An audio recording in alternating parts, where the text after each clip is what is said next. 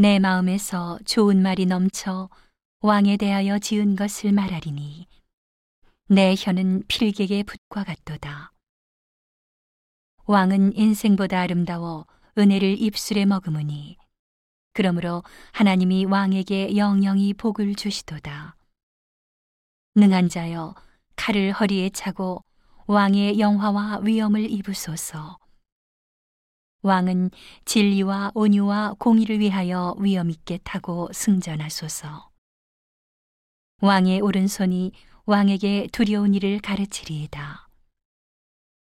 왕의 살이 날카로워 왕의 원수의 염통을 뚫으니 만민이 왕의 앞에 엎드러지는도다. 하나님이여 주의 보좌가 영영하며 주의 나라의 홀은 공평한 홀이니이다.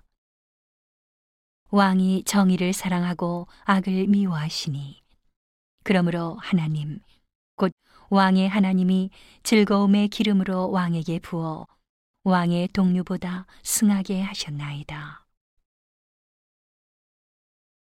왕의 모든 옷은 모략과 침향과 육계의 향기가 있으며 상하궁에서 나오는 현악은 왕을 즐겁게 하도다. 왕의 귀비 중에는 열왕의 딸이 있으며 왕후는 오빌의 금으로 꾸미고 왕의 우편에 서도다. 딸이여 듣고 생각하고 귀를 기울일지어다. 내 백성과 아비 집을 잊어버릴지어다. 그러하면 왕이 너의 아름다움을 사모하실지라.